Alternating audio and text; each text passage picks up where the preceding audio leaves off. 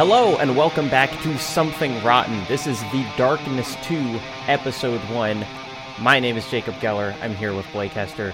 Uh, Blake, can I start off this episode right off the bat by saying, Yo! Is this the most fun game we have ever played on Something Rotten? Discord uh, said fuck you and completely muted whatever you just did into your mic. I'm sure I'll hear it later. Well, uh, I, I I screamed. You'll hear it when you edit. Um, so I was actually thinking a similar thought. It's maybe not the most fun, but it's definitely only the second fun game we've ever played on this podcast. Max Payne and Max Payne 3 is just hard to beat. It's hard to beat. But uh let me let me walk you through my journey with this game.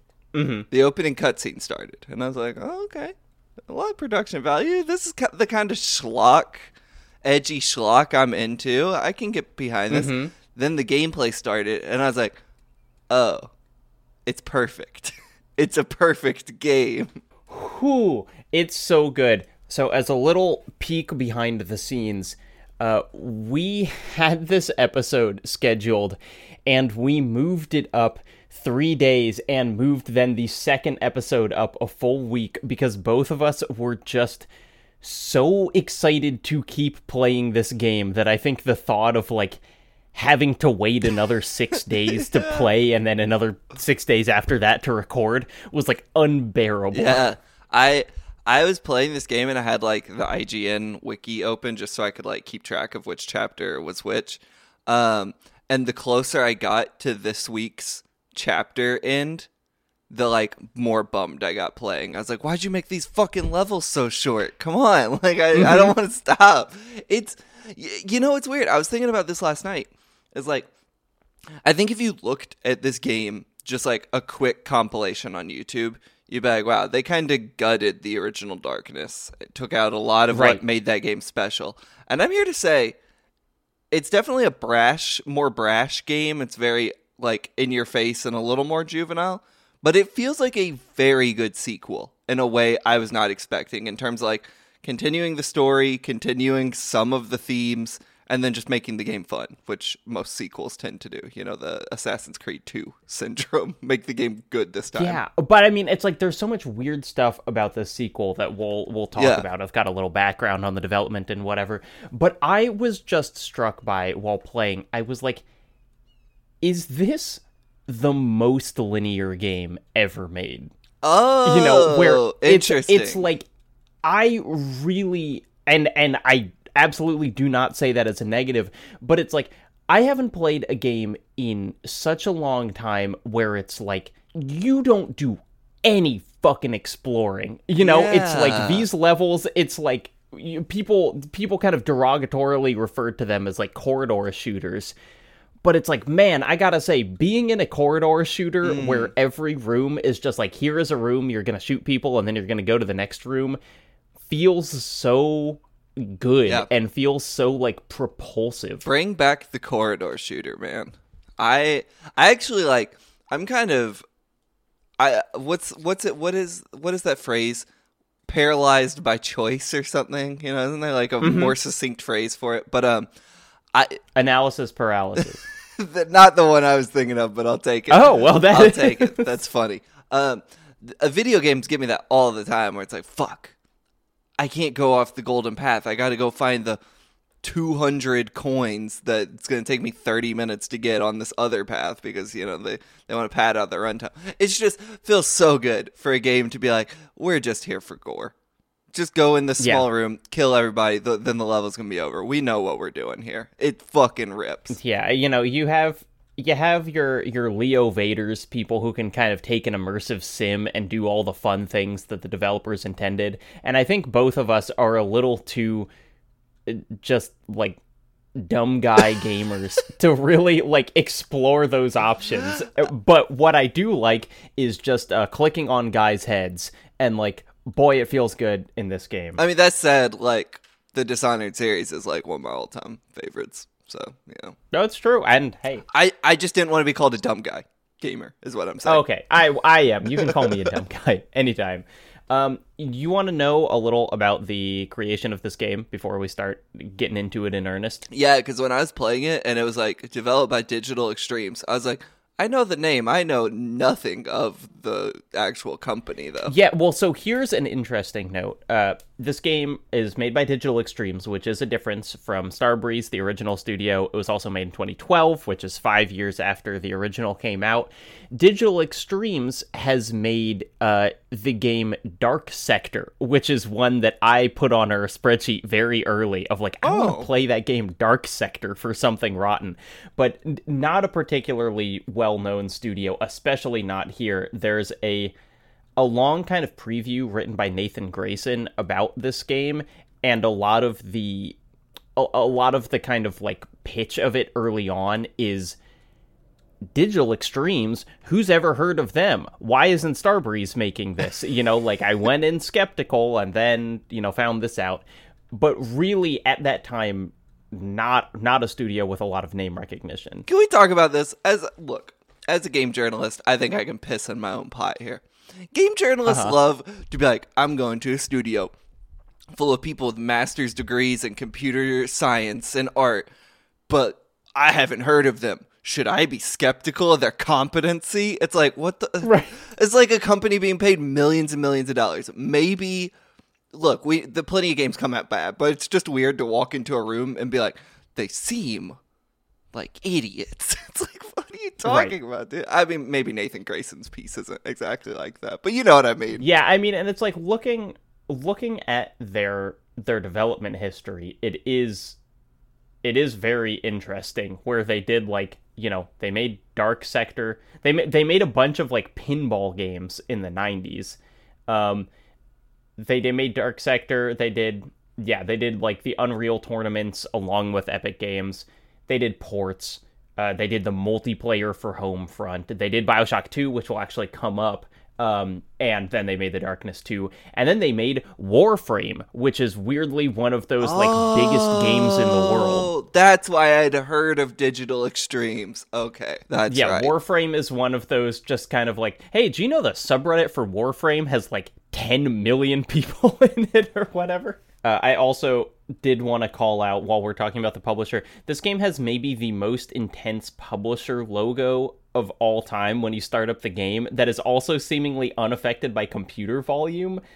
You pay attention to this next time you open it oh. because it's like the darkness tentacles ripping apart the digital extremes logo and it's so loud. I immediately skipped through that stuff because I I had I had an inkling.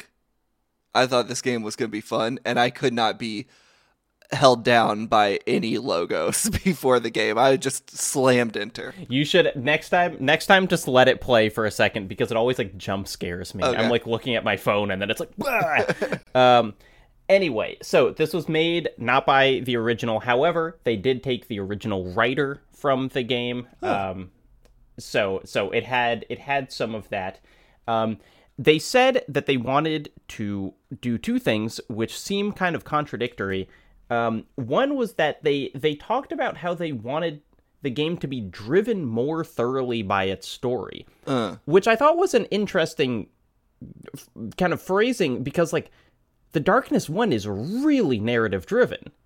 You know, like Yeah. that that whole game is like very focused and so it's interesting saying they want it to be more, though I think what they mean is they want it to be more linear. Yeah. Because they say we want it to be driven more by its story and they want the action to be more immediate. And they certainly succeeded in that second part. But I think they're just talking about like we want to make a corridor story focused, you know, like no side bullshit game. Um so I thought that was interesting. They're you know, what they wanted to do was this thing this this kind of game development buzzword that I love. I love I love when companies have like strategic dismemberment for Dead Space or whatever, where they just like come up with a thing. Um, this game, as I mentioned last episode, quad wielding. That was their goal for this, where they wanted you to be able to hold two guns and then have your two darkness tentacles and use all of those at the same time. dear listener, you might recall last episode where I naively asked Jacob, "What does quad wielding mean?" And he like the like the tease he is, he wouldn't tell me. And let me tell you, listener, I've learned, and it's something every game needs. This shit is crazy. I mean, Every game needs quad wielding. effectively is you just have two like kind of powerful attacks tied to the bumpers, but it feels so good to have four different options at your disposal at all times. It's like integrated so well into the gameplay. I'm a little shocked it hasn't popped up in other games in like more pronounced ways. It feels like a awesome little mechanic that they should have just stolen from this series that Right. immediately died after this game. Right. So we'll we will we will get back to that, but just to to kind of finish up this this development talk, um, there was an interesting uh, point in development where the game was not almost canceled, but it was very much delayed because the entire Starbreeze team was pulled in to work on Bioshock Two. Because Mm, they did the multiplayer. Yeah, which is also fascinating because last episode we were talking about the Psychonauts 2 documentary, Yeah. and the guy who was directing Bioshock 2 uh, then went on to direct Psychonauts 2 for half of its development. Uh, watch that documentary to learn more. I don't think he was the director, but I think he was the lead designer on it. Just as a, Oh, okay. yeah. Jordan Thomas was the director on Bioshock 2. yeah so so interesting and but then they had this kind of like and i think that's why the game had such a gap between d- one and two is because maybe they planned for it to come out in 2010 but working on bioshock 2 pushed it back but that seemed good for them because in that time they amongst other things they kind of went back to the drawing board and decided they wanted this really kind of radical art style which is one of the things that immediately makes the game stand out so much from the previous one This game is beautiful. It like has Mm-hmm. barely aged. I mean, some of the characters look a little rough. Uh, eleven years later, tw- ten year, ten or eleven years later, the environments, especially the like skyboxes with the New York City skyline, are fucking gorgeous. I put a screen cap in the like something rotten page in your Discord, and I like will just pull it up and look at it because I'm like, this is Yeah. so impressive. Like, it has an, a fantastic art style. it it looks amazing and it's one of those things where it's like sometimes you play old games on higher resolutions and it's like oh this wasn't made for it i'm playing this game at 4k and Mm-hmm. Yeah. it looks unbelievable. Like it's th- one of the things that they said when they talked about it is like you know we say sh- cel shading like it's an easy thing but obviously there are many different ways of achieving it and many Yeah. different styles within cel shading. They the director of this game said that they went through and essentially hand painted everything in the game. That it's it's like they really did and and you can see it because the characters have like like cross hatching Yeah, on yeah. them. You know like one of the things and and we should say it's a game based on a comic book story and this just looks so incredibly comic booky. It just it looks you know like i again i didn't think the darkness one looked bad but it did just kind of look like a realistically styled ps3 game and this looks like a comic book in a really beautiful way. I'm sure I'm going to say this, and listeners will be able to point out a hundred other examples. But like the only game I can think of that like mimics comics this well is um. You remember that old Ubisoft game? They recently remade it. Weirdly, thirteen. yes It, that like literally would play out like a um a moving comic. That game was really that game was really cool. yeah i mean i guess you have you have like Comix Zone Oh sure. and um and and like I do think you know I think the Borderlands games are very good looking with Mm. that style that they do and whatever, but this having a comic source of inspiration yeah. and then and then doing it it just and and like mixed with extreme gore which i feel like i guess borderlands kind of does but like you don't see many cel shaded games that are also incredibly violent Yeah. in this way and it's a it's a match made in heaven let me tell you Did you did you ever play thirteen? no Dude, it's so cool. We should maybe we should play that. Not the remake. I think Add that was bad. list. But dude, it was like you'd be playing and then like comic panels would pop on screen while like showing Uh-huh. something else happening or there'd be like thwam, thud, boom. Oh, right that game's sick. Yeah, I mean, you know, and we also have obviously Max Payne Yeah. did the comic book things, and recently something like Hi-Fi Rush is really, really Yeah. gorgeous. But again, it's like you know this this very particular vision of comic bookiness is is pulled off. Starbreeze apparently was not given the option of making the sequel. Uh, they were making Syndicate at the time. Remember Syndicate? Uh, the low key best Assassin's Creed game? Uh, nope, just a game called Syndicate, a Fuck no, cyberpunk I first-person that. shooter. Fuck no. I remember the the the like cover art of it is Hmm. kind of striking, but like no, I know nothing about this game. Oh. Syndicate is a first-person shooter set in 2069. Yeah, I've never heard of this in my life. And then the the last thing that I want to say is that um, Jackie has been replaced, the voice actor. Um, and and at first I wrote this down uh, as a temp voice. They had Nolan North do all the lines, which is very funny to be like, we can't figure it out, so Nolan North, you record all these first. I think the only way they could get away with that is that was like maybe the the year Nolan North got really famous. Like the week before he blew up and could big league everyone. It's so funny. Um, but the ultimate voice for Jackie is now Brian Bloom, who is notably BJ fucking Blazkowicz. It, he's Mr. Wolfenstein. He's maybe one of the low key best voice actors in games, but we just don't talk about him like a Troy Baker or Nolan North or anyone in The Last of Us. yeah, he has like one of those just enormous IMDb's um, where you can look through, and he's been, you know, main characters in games. He's been additional voices in a bunch of games. He directed the A Team movie, or maybe he just wrote What? it. Um, What? yeah, so it's like he's done he's done real stuff. No, he he co-wrote and starred in the A Team movie. Um, yeah, which is very weird.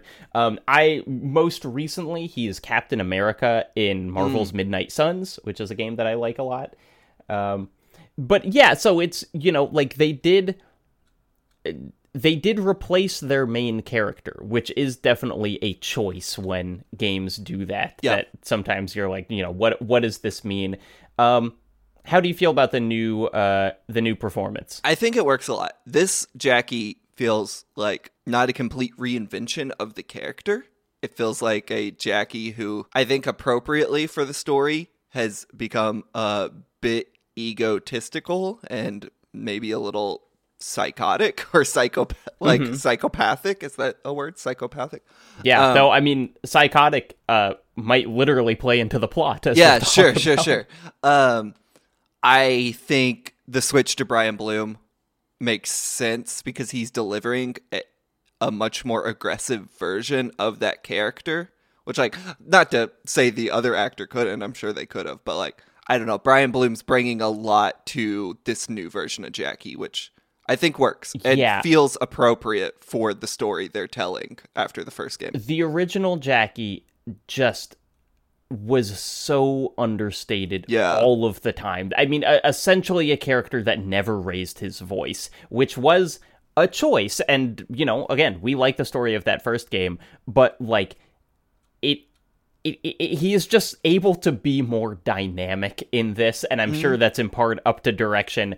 But it's nice that uh, that that the actor is able to do it. Mike Patton as the Darkness is back, Yes, and sir. I think just killing it. Yeah. I, I think his performance in this game is is again much more dynamic than the first game, and I'm really enjoying his voice lines. Yeah. Uh, the darkness. Put him in every game. FIFA, Madden, yeah, he's, he's Disco- like Gabriel from Malignant. just, just put him in. Disco Elysium, Astrobot, whatever. Put the darkness in. Honestly, Blake, you haven't played uh, Disco Elysium. The opening monologue of Disco Elysium sounds remarkably like The Darkness. Is Disco Elysium a rotten game? I know it's a long game, which gives me pause, but I mean, al- almost certainly yes. You know, it has it has more like optimism in its soul, but boy, that game is rotten as hell. maybe I'm gonna add it to the list, but we'll see.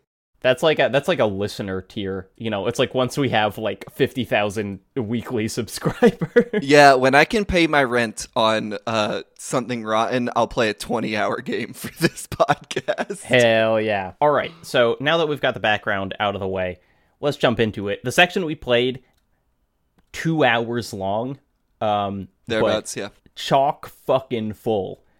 So uh, talk talk about the opening scene. What happens there? Well, you're going to dinner. Jackie's now the head of his crime family, I guess, having taken over for the uncle. You'll remember in the first game, you actually have the choice to say yes or no. I don't know what happens if you say no. I said yes because I knew that was a plot point in this game. Um, so you're going to a dinner. Uh, You know what it seems like, and this is kind of a kind of funny in, in a like cute way. Well, as cute as you can be what, what, as a mobster doing this shit is it seems like you're being set up on kind of a blind date uh, because you know Jenny is dead and like there's Right. it's not like a big mob meeting. Your your friend Paulie or Vinny Tony whoever the fuck is like hey it's the two sisters from that club. You know them and then uh, Jackie has this very funny moment when he meets the sisters. He's like, "You remember us, don't you, Jackie?" And he's like, "I listen, ladies, I really, I really wish I did. I just don't." Um, which is Yeah. a funny thing to say to them. So he's sitting there. I think here wait before before you do that. My the thing that I wrote down was that this feels very much like the the legendary Goodfellas oner. Mm, you know I- where I they're think- where it's like you're walking through the restaurant.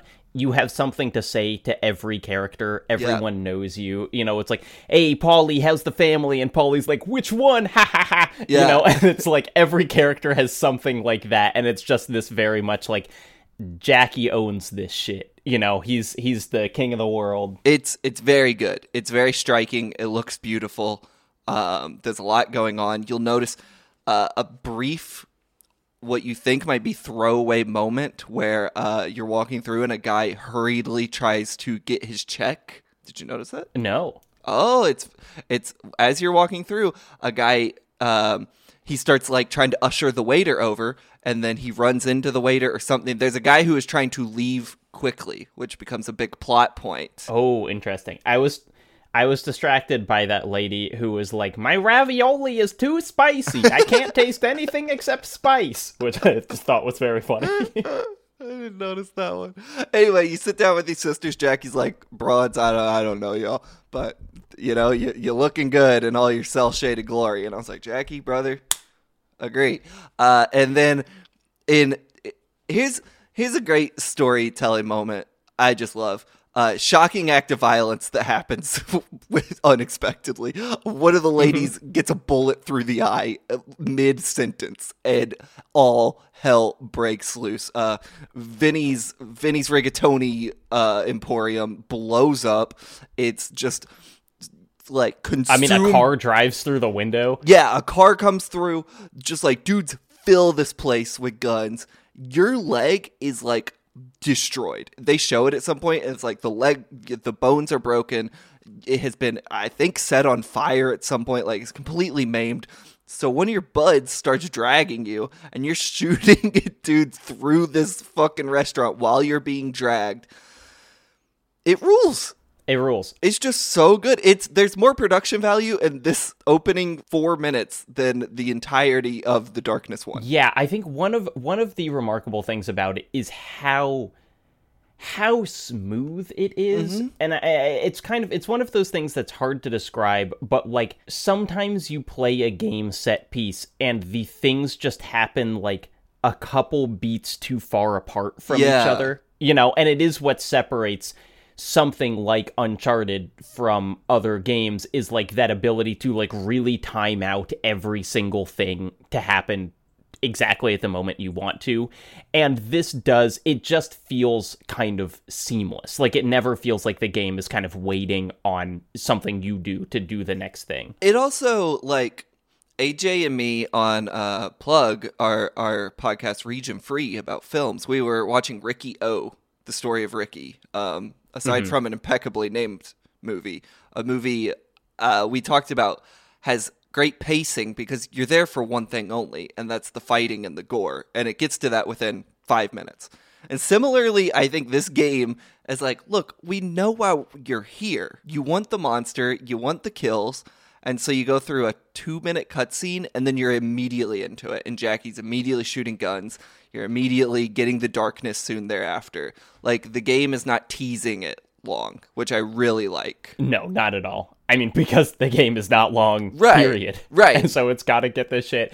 But so, yeah, one of the really cool things is while you're being dragged through, you hear The Mike darkness. Patton, the Yeah. darkness's voice being like, Jackie, use me. Come on, come on, use it. And and you're kind of learning that like it's not it's not totally clear all the events that have transpired from the previous game, but like it's like Jackie has controlled the darkness by just completely repressing it. You Yeah. know, and and I think we can talk about a lot. There is a lot of addiction metaphor going on here, much more explicitly than the first game. Wow, I'm gonna I'm gonna show myself as a bad recovering addict. I didn't pick up any of that actually. Oh, really? There's definitely some stuff, and this is true of the first game as well. And I want to talk about some of the themes in this series that I feel are directly applicable to like my experience as an addict. But in terms of like this game is about ad- addiction, I don't think I picked it up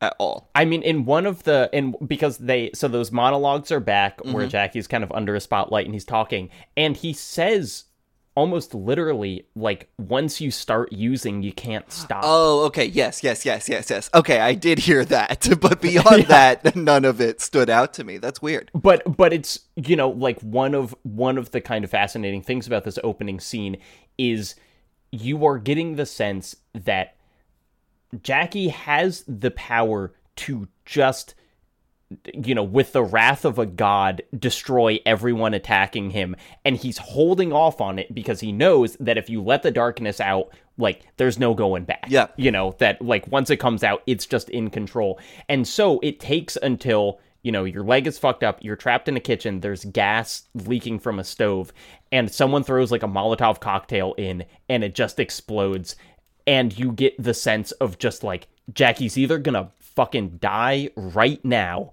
or or he's going to use the darkness. And guess what? Or everyone in the borough of Brooklyn is going to die instead, which Yeah. is what happens. Mm-hmm. It's kind of funny that Molotov cocktail, the implication is they didn't bring that with them. They just took it from the bar and made it really quick, which is kind of a funny thing to just be like, ah, your weapons are already there for you. here is here's a question that I have did you watch the previously on the darkness feature No, I didn't. it is really interesting because one it's delivered by that kind of uh crazy guy sorry that you meet later who like jackie has investigating that cult for him. Um and so the delivery is kind of fun but also it gives more background on the darkness in like two paragraphs than we got the entire first game because it's talking about the history of the comic books. And so it's saying like it's kind of saying hey the darkness you know before there was light the darkness was hanging out and then like god created light and then the darkness was pissed and so you get these kind of like mythological origins that we talked a little about in the comic book but uh-huh. like did not come up in the first game almost at all Okay, I I found it on YouTube. I'm gonna watch that before the next episode. Yeah, it's- That's very interesting. it's pretty cool i i wrote pretty good in my notes about like you know because usually those things can be uh can be boring here's the other thing i wanted to talk about with this opening because i do i think we're going to be very positive on this game uh but i have have some notes and almost all of them are about women in this game yeah. because uh not the not the best it's gonna get way worse than this level. There's a level uh, soon after that is uh, bleak, but the Yeah. the first woman you see is just like her freaking boobs are falling out of her damn dress. She's talking like, and I'm sorry to say this, she's talking like a dumb bimbo, which is not great. Mm-hmm. It's it's really not great. There was only like two women in the first Darkness, but they were smart, cool, great characters. they were yeah they were good um Granted, one got kitchen sinked or re- refrigerated or whatever the Yeah, saying fridged. is. Yeah, Yes. fridged. But like, at least Jenny wasn't like you know, uh, Jackie, let me suck you off, and that's every lady in this game is like just Yeah. some slave to men. you you know you have both there there are multiple uh tropes happening at the same time which is that one they are painted as bimbos you know generally but also there is this thing and i, I credit um Anita Sarkeesian's, you know, like tropes versus women in video game series with with helping me identify this, but this idea of like women as set dressing. Yeah. Where it's not it's not saying necessarily that you know, the women themselves are stupid or whatever, but it is like the only reason they exist is so you can be shocked by a hot lady getting killed Yeah. you know essentially and that's that's exactly what happens in the beginning of this game is you you meet two women you talk to them long enough that you can look at both of their cleavage and then they get horribly murdered and it's like that's that's how this game feels about women generally you know like that's just what happened and later in the game, you d- you don't see any of the women killed in a specific level in a um in a brothel, but like the violence, either like physical or sexual, you're kind of seeing inflicted upon them or implied upon them,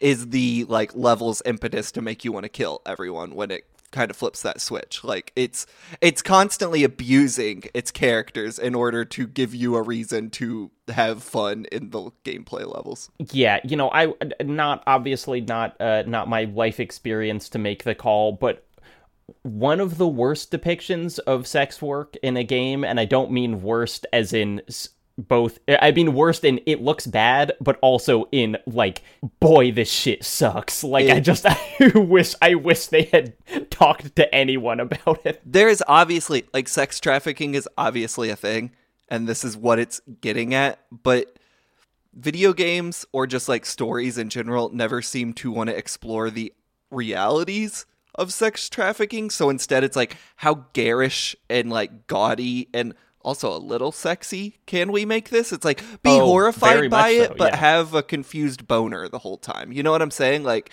you still are supposed to think the women later in this game are hot even though like you're watching them be like abused you know what i'm saying Yeah, and it's like you know there there are very few sex workers I think who would be like, yeah, this job is the best. There are no downsides. Sure, you know, yeah, like yeah. people I've talked to have been like, yeah, this shit sucks all the time.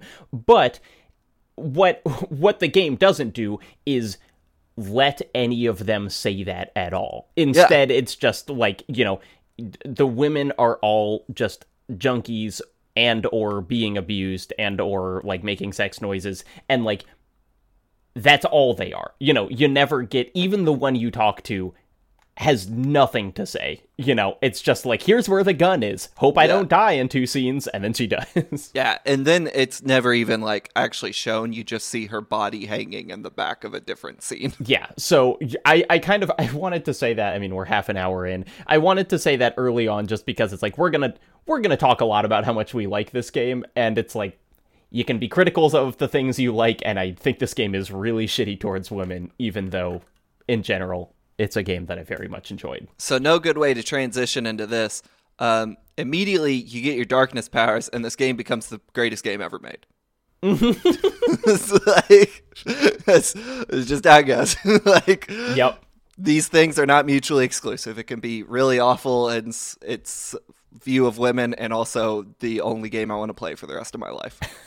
so god. So so here's here's the major difference between the first game and this is in the in the first game you had your two darkness tentacles that were kind of in the corners of the screen all the time and they were these like big slow mm-hmm. deliberate things you know? They were they were kind of they were like moray eels just hanging up there. And in this game they're they they are a whip combined with the chest burster from Alien. Like that's what they've turned them into. And the 1st mm-hmm. thing that you do in the game is is you do this like execution on a guy where the the darkness like binds him and then just like goes through and shoots out of his chest like the alien. You know, like it's just they the the animation on these things is incredible.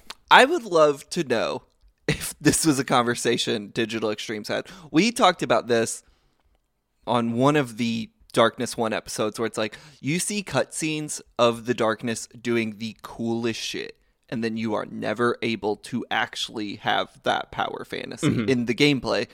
And it feels like maybe a meeting was had at Digital Extremes where it's like, hey, we need to make sure the actual gameplay is as cool as the cutscenes of the darkness Yes. powers. And it, for the most part, feels fucking badass at all mm-hmm. times. Yeah, so in in the first game you kind of had you had multiple different darkness abilities, but you could only select one at the same time. So if you wanted to like have the one that slithered on the ground, you couldn't also tail whip people. And if Yeah. you wanted to have the darkness guns, you can throw the black hole and all that.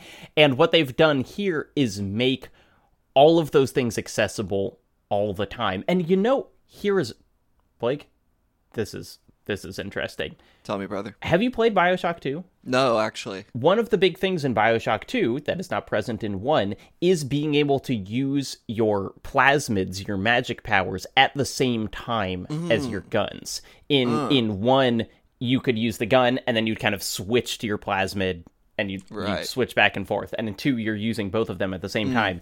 And this feels like the extension of that, which makes sense because they worked on that game, of being like, we want you to have as many options available in like a millisecond Yeah. as you can because you don't have to hamper your ability to do one thing to do anything else in this game. You can be dual wielding pistols and simultaneously pick up a pipe and throw it through a man's chest with the mm-hmm. darkness arms. And I think like that emphasis on active verbs, it, it makes the game play a little bit like uh, the new Doom or um, kind of the Wolfenstein games, where you are incentivized to be running at characters rather than like ducking and covering from them. Yeah, you, you never take cover in this. the way I am playing is my like similar to Doom and Doom Eternal. Like my health is constantly going from full to nearly empty, full, nearly empty as I'm running around getting the shit shot out of me, but killing people up close and then, you know, eating their hearts to get health back. Like I'm playing Yes. very aggressively in that way, which is awesome compared to the original where I was hiding behind corners and like just sending fucking black holes at them until the game was over. Yeah, so they have this whole I mean they've they've kind of they've really narrowed in on like three things that the darkness uh arms heads can do, which is one, they can pick up things and throw them. So there are just all sorts of objects littered around. Uh most satisfying are big pipes which you can impale people with and stick them to the wall, but also uh car doors or other kind of large rectangular things which you can use as a shield you can hold in front of you while shooting and then you can throw them and they slice fucking guys in half. Like they just bisect them um so you can- can pick up things like that go ahead That's the left bumper, and then the right bumper, you can actually control the swing of the darkness arm in the directions you want, and you can later it's up- like revengeance yeah, you can later upgrade it to be like, okay, if I swipe up, it sends the guy up where they will hang in the air for a second. Then you can swipe down for ground pounds. You can swipe across on weak enemies to cut them in half. It's so cool. Like it, it, it almost has like a like yeah, yeah, I guess a revengeance or a hack and slash feel to it, tied to the right bumper. Yeah, and then the third thing that it can do is it can do these pretty kind of involved executions. Yeah. Where when someone is weakened but not totally dead, you can grab them. And initially, you only have access to one, which is getting more health. But eventually, there's a whole skill tree in this game. Um, eventually, you can upgrade it to you know, kind of give you more ammo or do whatever. And so, in the kind of same way as Doom Glory kills work, you're running towards people to get these executions so you can regain the health. And the executions are holy shit. Uh, you what? What's your favorite one?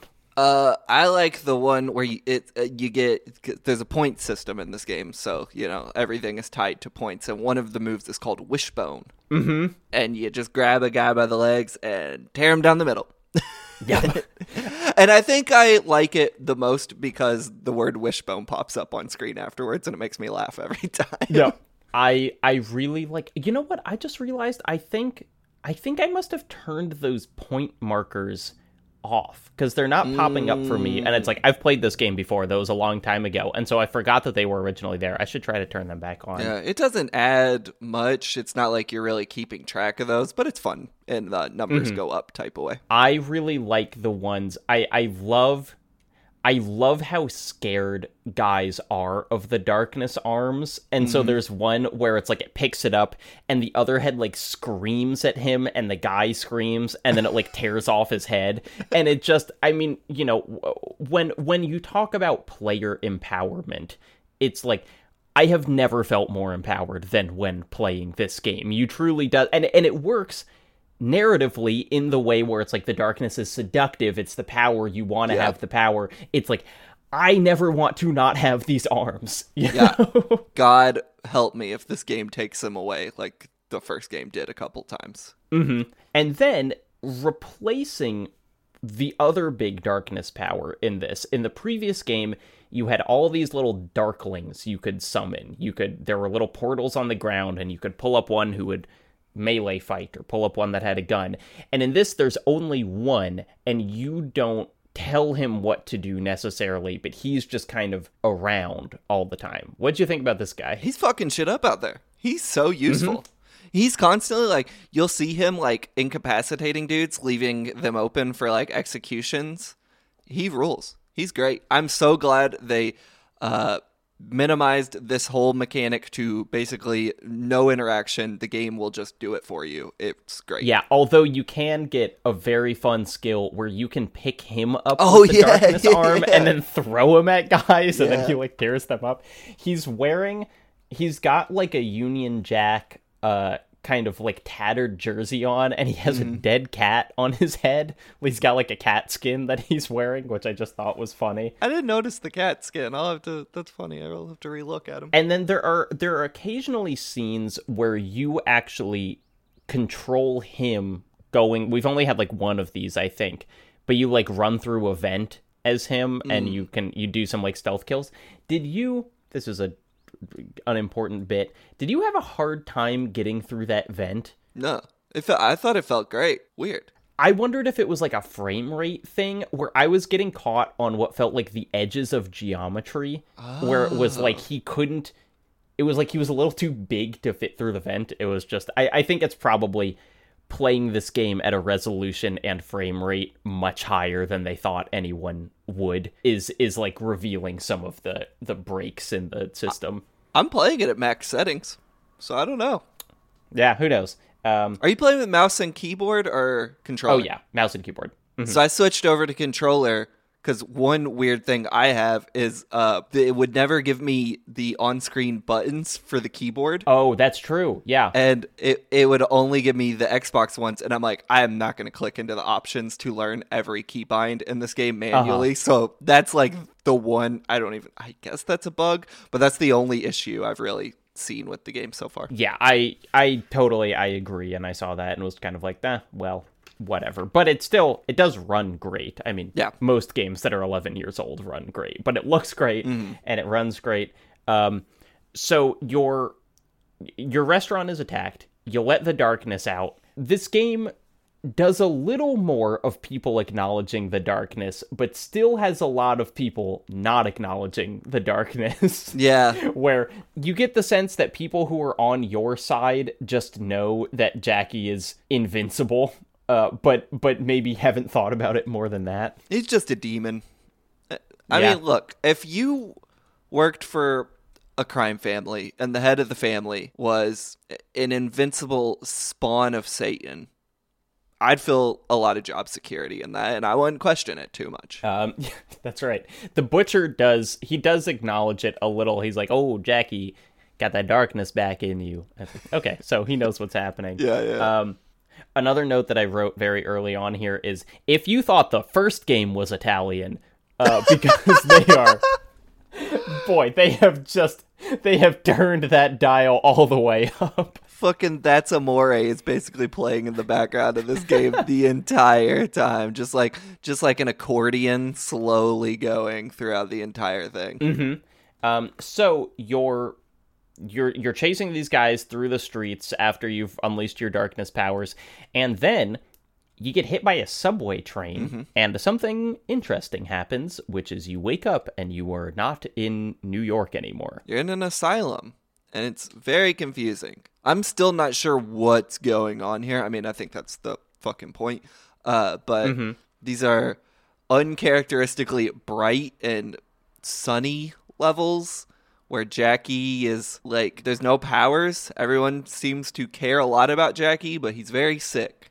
And it's very it's- and it's- confusing. it's kind of you know it's doing the like wizard of oz thing where Mm-hmm. all of the characters from the game are now uh, people who work at the asylum or Yeah. are sometimes also patients of the asylum um, what i do like about this is they're not doing their italian thing anymore yeah. so you have you have you know like uh Vinny the Grape or Jimmy the Grape or whoever, but he's like, Jackie, I'm your doctor, and I'm really concerned about you. And it's like, you know, for for this guy who's been like, hey, we're gonna show him what's going on for the whole game. It's like it's very funny to have have these characters playing kind of low key. I am just praying to whatever God will listen that this does not end up being the real world and the bait and switch at the end was it was all in Jackie's mind. I I'm Mm-hmm. like these are only cool until you tell me this is real. And then this is a Um, bad twist, but for what they are, they're kind of fun for right now. Yeah, I do. There are a couple kind of cute things in it. There's one where you wake up and you can see the Darkness comics Yeah. next to you, yeah. which is fun. Um, this game has working mirrors, which I was very uh, excited about. And in one of them, you can see when you're in the asylum, you look at him and he's got like a shaved head. Um, which is obviously not the Jackie we know. Yeah, there's a mirror in your like cell, uh, and you can you can look at it. I didn't see that. Cool. But this this raises the question of in the first game when Jackie died, he went to World War One hell.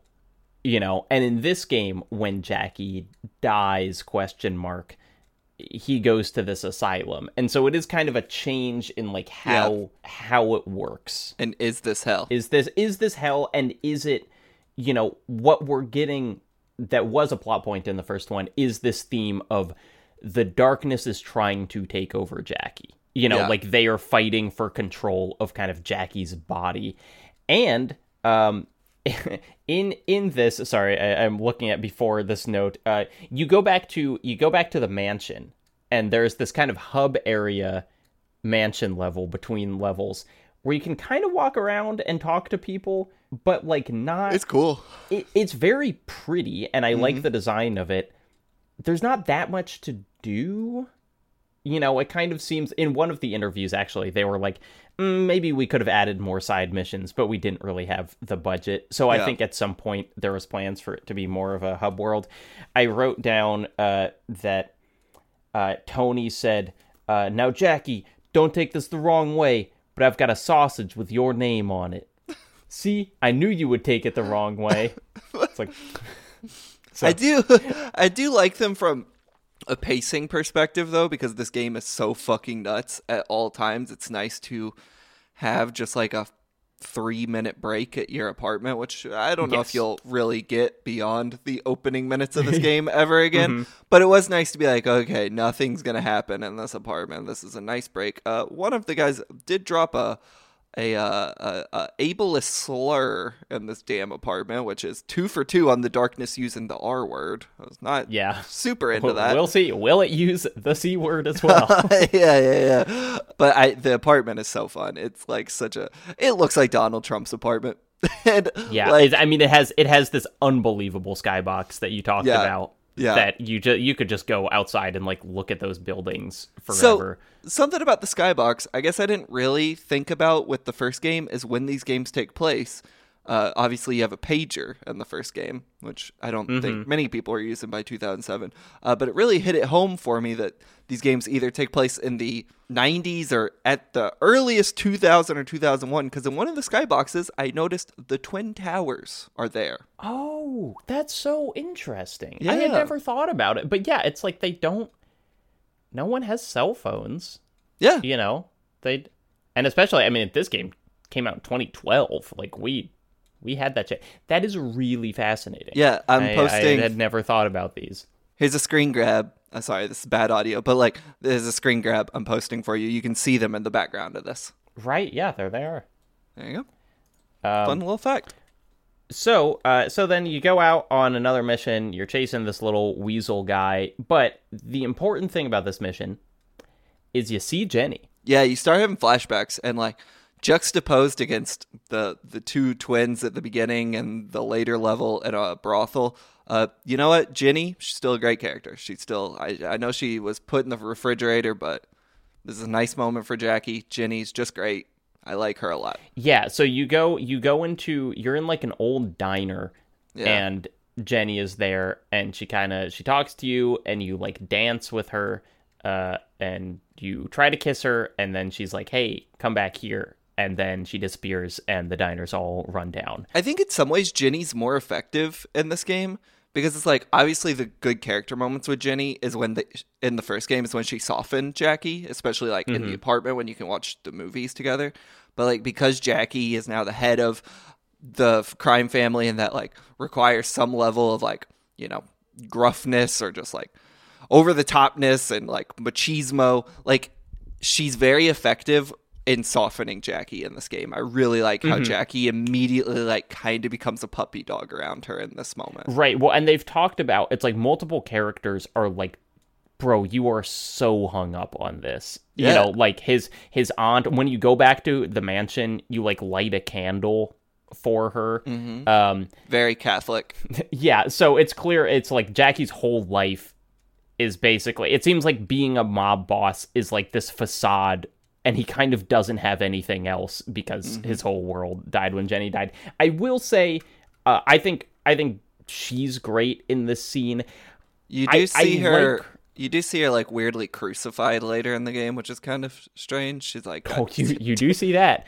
Um, and I I just generally think because she is dead, her character in this game feels so much more just like she only exists for Jackie to feel bad. sure, You know, like. I, I think she's which which you could totally say about the first game as well, but in in the kind of realm of the darkness 2 only using women as like plot devices for its men you know it, it is a little bit of a bummer that it's like when i see her in that diner i'm like the only reason you're here is to make jackie like sad and a little horny and it's like you don't have it's like cuz because she's a she's a hallucination and so it's just kind of like she's a good character but also she doesn't even count as a character because she's just like we know she's dead Right. On the other hand, at least she shows up. Like God of War 2018 had another sad big man, but like we didn't even get to see his wife in that game. You know what I'm saying? Like at least Jenny Yeah. gets to like show up and talk and still have a personality in this.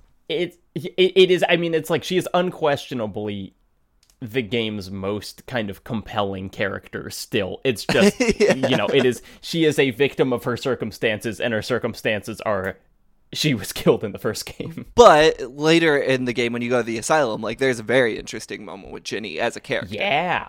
So. Yeah so i mean let's just let's just talk about that now. We don't have to go right in order. So yeah the second trip to the asylum that you make uh jenny is your doctor or Yeah. like the therapist Psychi- she's- psychiatrist having been uh, hospitalized in in an institution before, you, you sometimes just have a lot of doctors and therapists. So Uh-huh. you know, she's just one of perhaps many that Jackie has. It's never explicitly clear though. Yeah.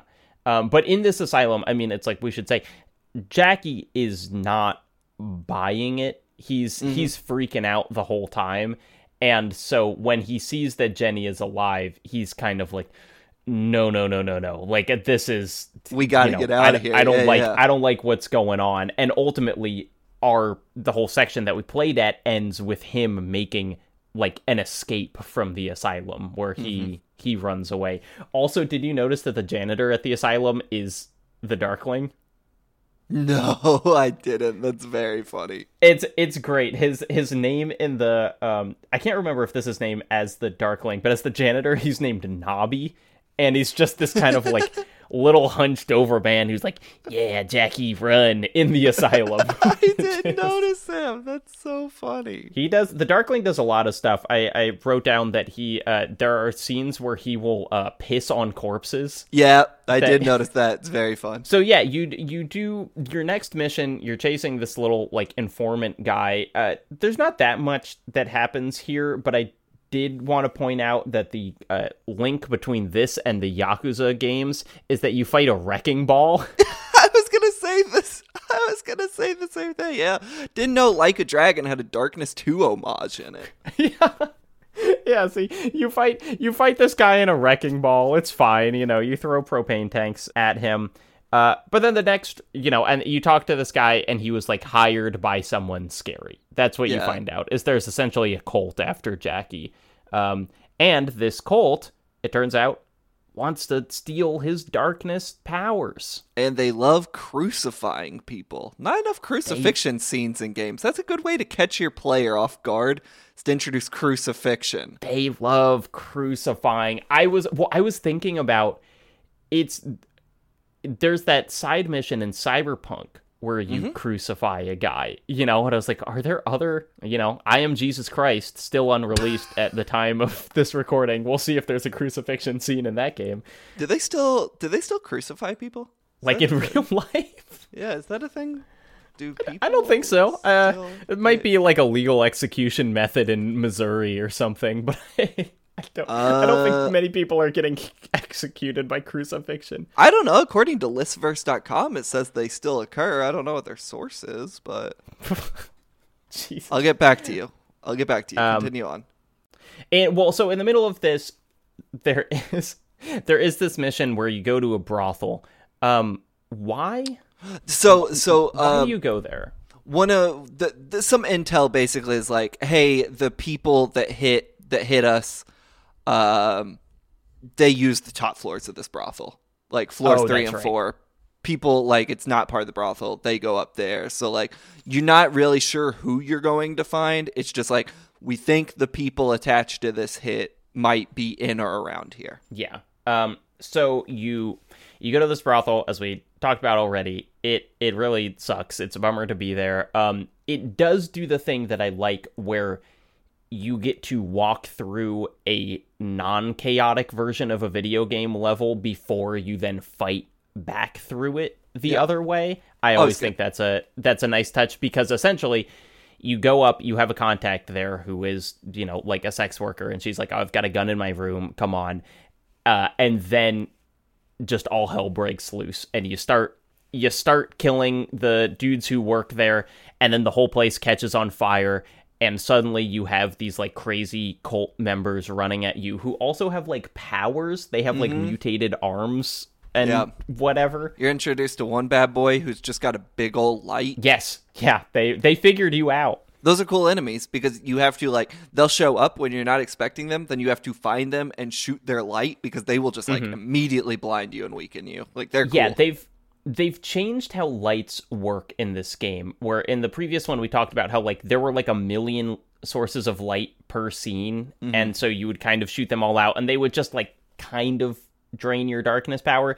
In this, there are very few lights, but you like can't do anything when you're Yeah. in them. Yeah. and I think it's a positive change. I think it it plays better. They've also changed where it's like in a lot of levels you do not have to run through shooting every light. You'll notice generators. And you can Yes. shoot the generator which will knock out like two or three lights. Like Mm-hmm. there's it's definitely streamlined a lot of the lighting and also the aiming is better. It's just quicker to shoot out the fucking lights. Oh, it just it just feels so fucking good. Uh, Yeah. yeah. So you're you're fighting through this this flaming brothel, and you walk into a room, and you get essentially blindsided by like a bunch of floodlights, and and you're taken out, and you kind of black out, and you wake up, and you are being crucified. And just so we all know, crucifixions do still happen in modern day, so this game is true to real life. God. Um. Parts of Syria still seem to do it, perhaps one case in Russia and uh Burma. There are also those things that you'll occasionally read about where it's like people crucify themselves as like an act of faith. What? where it's like they don't die, but they just like do it. Oh, I Um, guess you would have to do the feet first. Then how would you do the second hand? I think I think they like stand on something, but they do. I mean, it's like they they have someone help them. you got to find better friends, bro. like if your friends, you got to find friends that will tell you no. That is so important in a friendship. If you got friends who crucify. Um. So anyway, the, and the the man crucifying you is the main antagonist of this game. Uh, I didn't write down his name. Do you remember what it is? No, he looks like the fucking darkness in the Dishonored series. If he got like hit by an acid attack or something, like this dude's fucked up looking. Yeah, it, it is. It is a very classically like this deformed man is evil. Uh, You know what? character? He's like the one dude who takes slip, like you know, Slipknot. Love Slipknot. There's always like one dude in a hundred though that takes the band a little too literally, and that's what this dude looks like. Is like the dude at the Slipknot concert. He's like, "Oh yeah, if you are five five five, then I am six six six." And it's like, hold on, it's just a song, bro. like this dude's a little too freaky for me. Um, and his goal is to steal the darkness from you. He uh, he wants the darkness power for himself, and uh, he says, and this is like a, a cool and interesting plot point. He's like, it's got to be given up willingly, but I can torture you until you give it up. Yeah, which Um, is fun. you know, I and like so that. and so we've got two for two torture scenes in darkness games where you are you are nailed to this cross and then there's just this big bruiser guy who's kind of working your abs, you know, who's Yeah. just who's just punching the shit out of you. Uh, but then, but then, Return of the Snuff, baby. We're back. Something rotten. oh yeah, that's right. Yeah, uh, they wheel in a TV, and uh, they just got a live feed going. You know, early Twitch streamers here of uh, this fucking Billy Badass at your apartment, just like massacring your friends, uh, saying you actually have to choose which one of your friends is going to die at one point, which is not great. Didn't love that. I mean, it, it's cool narratively, but I felt bad. Well, I will say I did not know who either of those guys were. they weren't main characters. No, one of them is the guy who's always at the elevator waiting for you, and I was like, ah, that's my bro. So I killed the other one. No, it's n- I thought that too. It's not him. Oh, It's a different. It's a different guy. Yeah, because I was like, well, I'm not killing Vinny, but actually, it wasn't Vinny. It was like Freddy or something. So well, then they also say some of the most horrific shit I've ever heard in a video game about what they're going to do to Aunt Sarah. Like it is truly unhinged shit. They're like talking about we're gonna. There's some definitely implications of sexual assault, but also like we're gonna cut this lady's tits off, and I'm like, what the fuck? Oh, yeah. You are going so hard right now, and not a good way. crazy. Um, uh, yeah, but th- then uh, you do one of the uh hardest in a good way uh, kills that I've ever seen in a game, where you um by by sheer force of anger, you pull one of the nails, you pull your hand off the nail and pull the nail out of the crucifix. You then grab the other nail out of your hand. The guy who was who was kind of working your body steps up. You smash the nail through his head, pinning him to the crucifix, and then beat it in with the butt of your gun, which is just like I I was uh, mouth agape. Like it is it is so over the top and ki- kind of only works because of the comic book style. Yeah. Uh Jesus Christ. Here's the thing. Uh, Bible would have been a lot shorter if the Romans were more interested in efficiency. I'll tell you that much because Jackie gets this shit taken care of quick. But also, uh, if Jesus Christ had done that at his own crucifixion, uh, we would we would tell some different stories. I, I would I would read the Bible if that's what happened. I'm not an atheist, but there's nothing in that book for me. You know, I'm good. But if that happened in it, oh my God, you best believe I'd have it on my bookshelf, the King James version and others. God. Um, yeah, so I wrote that and then I just wrote in all caps, this game rules. Uh, it's so fucking hot on the darkness too. Um, so then the last the last real level is uh you go back to your mansion and uh and it's being taken over and so you kind of fight through this hub world. I feel like this would be more effective if we had been to the mansion more times. Like it's fun, but it Sure. feels like it should be like the last level and it happens in the first half of the game. Yeah. Um But you go through the mansion, you're fighting guys, you're killing them all, but you can't save Aunt Sarah. And uh, you got you got another woman in your life who is killed horribly in front of you. Luckily, as far as I could tell, breasts intact, but she does get the shit stabbed out of her, and it's pretty hard to watch. I don't think they show it, but nevertheless, it was like very disturbing. Well, yeah. So Jackie has in his room a uh, a wall full of katanas because he's a real like mall ninja type guy. And I saw those and was like, huh. I wonder if we'll ever get to use one of those katanas. And it turns out you do not. However, one is used on Aunt Sarah. Though, I believe in the um in the cooperative multiplayer, one of the four characters does have a katana. We should see. We should see if that multiplayer still works. Yeah, four players, me, you, and Diego, and a computer controlled AI. Spoilers for next episode. Honestly, I don't know where the story goes from. Oh, I know immediately it goes to the asylum scene we've already talked about, but like mm-hmm. the Darkness one always had the anchor of Jackie's family. You know, Jimmy the Great, the Butcher, right. Aunt Sarah. A lot of that has now been gutted, Mm-hmm. and I don't know where the Darkness two goes from here. I quite like the story. I think it's a really good Yeah. sequel.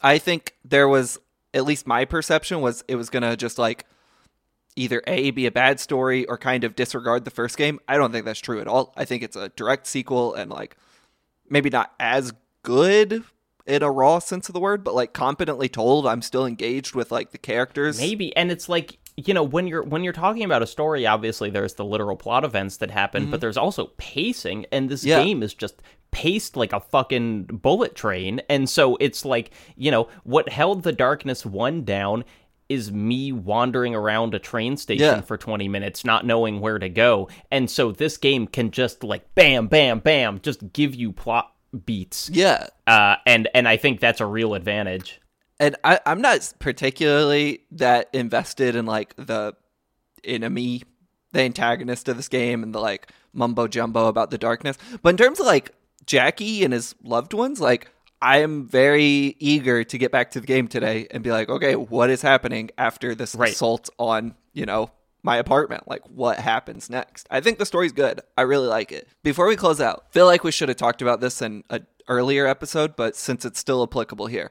I just want to talk about like the central theme of the darkness for a bit, Yeah. which is like the thing it is obsessed with is humans losing control of themselves, which Mm-hmm.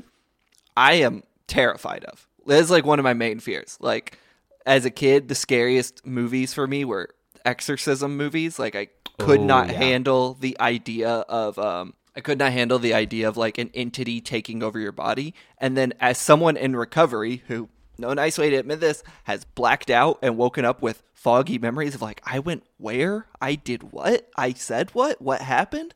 Like, I still have like a very primal fear around loss of control. And so, like, I think this game obviously explores it in very fantastical ways, but I think it's very effective and like being like, exploring the idea of you not being in control of your own body Uh, for whatever reason that may be maybe it's just like the classical vision of like you're possessed by a demon but also to your point maybe there's so- some hints at like addiction here you know I yeah, I mean I think they very much are you know, they they've referred to it as like using before. So I would say it's, you know, maybe maybe even more more than just general addiction. They're talking about like heroin or Yeah. or something.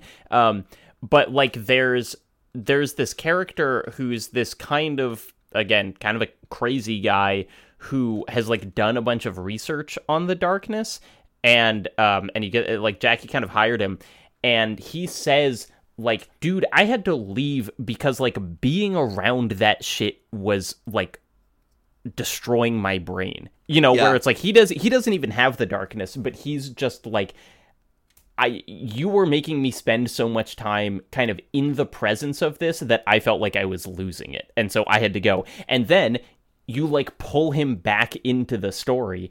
And so, you know, you get the sense that it's like Jackie is kind of like pulling this guy back into this world that he tried to escape from.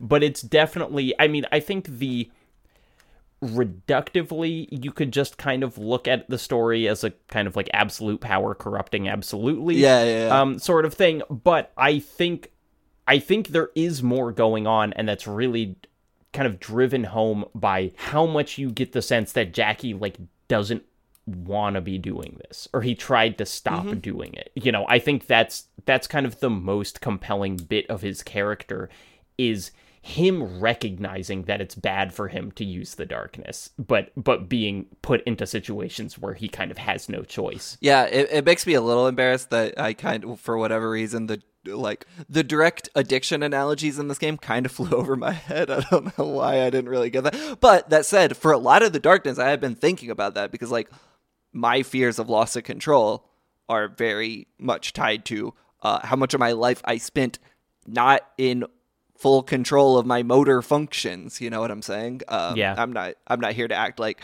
you're completely absolved of what you do under addiction, but also like you know. You're not always operating at uh, your peak mental capacity at those times. So it's like I have been thinking about that a lot in these while playing this game and just like kind of revisiting a lot of those points in my life and be like, you know what?